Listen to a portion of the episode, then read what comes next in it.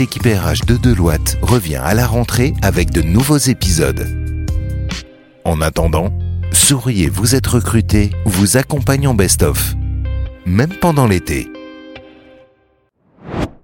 Alors du coup, est-ce qu'on a un premier conseil pratique, euh, Shaima, que tu peux nous donner pour pouvoir valoriser son expérience chez son ancien employeur ou chez son employeur actuel? Oui, bien sûr. Alors euh, effectivement, c'est une question qui se répète généralement dans tous les entretiens de recrutement. Et du coup, moi, le conseil que j'ai à donner aux, personnes qui sont en recherche d'emploi, c'est de parler de façon très objective, euh, très professionnelle et factuelle de son ancien employeur. Donc sans rentrer trop dans les détails, parler de façon générale sur toutes les missions qui sont réalisées, du rattachement que nous avons en interne et également la vie au sein de l'entreprise, mais sans vraiment parler de toutes les mauvaises expériences, tous les mauvais moments qu'on a vécu peut-être avec l'employeur. Et puis euh, surtout ne pas raconter des choses qui n'ont pas eu lieu ou, des mensonges euh, qui n'ont pas été vécus au, sein de l'entreprise. Donc valoriser l'expérience au sein de l'entreprise et de façon générale résumer ce que vous faites, euh, la dimension de votre poste et également les, raisons qui vous poussent à être à l'écoute du marché et, qui vous poussent à changer.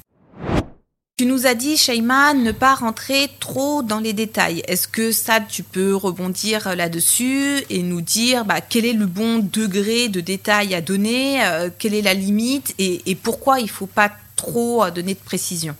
Justement, en fait, il ne faut pas trop donner de détails, surtout lorsqu'il s'agit d'un départ non souhaité. Et là, on parle de tout ce qui concerne un fin de période d'essai ou un licenciement. Donc, euh, moi, je vous recommande de laisser le recruteur vous interroger sur les circonstances de votre départ. Donc, en fait, euh, afin de rassurer le recruteur, précisez que cet euh, épisode est derrière vous. Faites sentir que vous avez déjà tiré les conclusions éventuelles de ce dernier. Donc, essayez de donner tout ce que vous avez appris dans le cadre de cette expérience professionnelle sans rentrer beaucoup dans les détails de votre départ parce que cela va jouer contre vous si jamais vous rentrez beaucoup dans tout ce qui concerne les circonstances de votre départ. D'accord. Donc effectivement, je vous le dis, hein, systématiquement, quand on anime un entretien de recrutement, après chaque expérience, on va chercher à voir euh, l'adhésion du futur collaborateur à l'entreprise, euh, ce qu'on appelle la volatilité, donc c'est-à-dire est-ce qu'on va le garder longtemps dans la structure ou pas? Donc la question de pourquoi est-ce que vous êtes parti, ça va revenir. Et effectivement, le fait de dire qu'on a été licencié que la période d'essai a été interrompue, c'est pas rassurant pour le recruteur, mais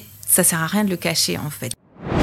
Comment on répond à la question de euh, pourquoi vous êtes ouvert euh, à notre proposition, euh, pourquoi vous voulez quitter votre employeur? Est-ce qu'il y a une bonne réponse à cette question-là? Alors, il n'y a pas vraiment de bonne ou mauvaise, ou mauvaise réponse. Il y a uniquement une réponse qui reflète la réalité. Donc, généralement, quand on est ouvert au marché, c'est-à-dire euh, qu'on veut apprendre de nouvelles choses, donc ça, ça peut être parmi les raisons du changement du poste. Ça peut être lié à l'environnement de l'entreprise dans lequel vous opérez actuellement et qui ne vous correspond pas du tout. Ça peut être pour avoir euh, de nouvelles responsabilités, de nouveaux challenges, apprendre de nouvelles choses, c'est-à-dire c'est dans votre plan de carrière. Et des fois, ça peut être aussi euh, lié à des relations en interne qui ne sont pas vraiment favorables pour vous et du coup vous décidez de quitter. Mais il n'y a pas vraiment de bonne ou mauvaise réponse. Il faut vraiment dire les raisons exactes qui poussent chaque personne euh, à changer. Ça peut être la mobilité, le changement vers la multinationale. Donc euh, c'est généralement euh, lié à, à la personne et à l'entreprise. Donc factuel et constructif. Exactement.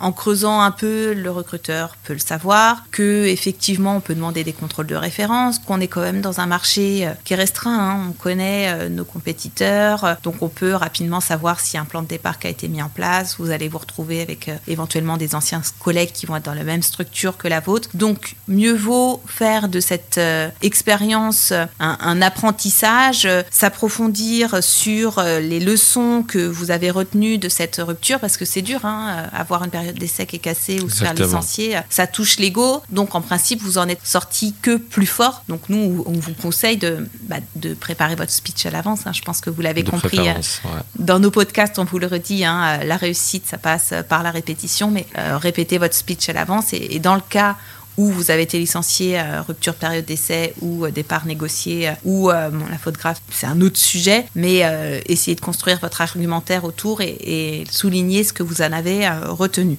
En fait, quand vous avez dit un mensonge peut très vite euh, se retourner contre vous, pour la simple raison que les prises de référence se faisant de plus en plus auprès de vos anciens employeurs. Donc, être transparent et positif en toutes circonstances. Rappelez-vous que tout est acceptable si cela est bien expliqué. Super. Toute l'équipe RH de Deloitte revient à la rentrée avec de nouveaux épisodes. En attendant, souriez, vous êtes recruté, vous accompagne en best-of. Même pendant l'été.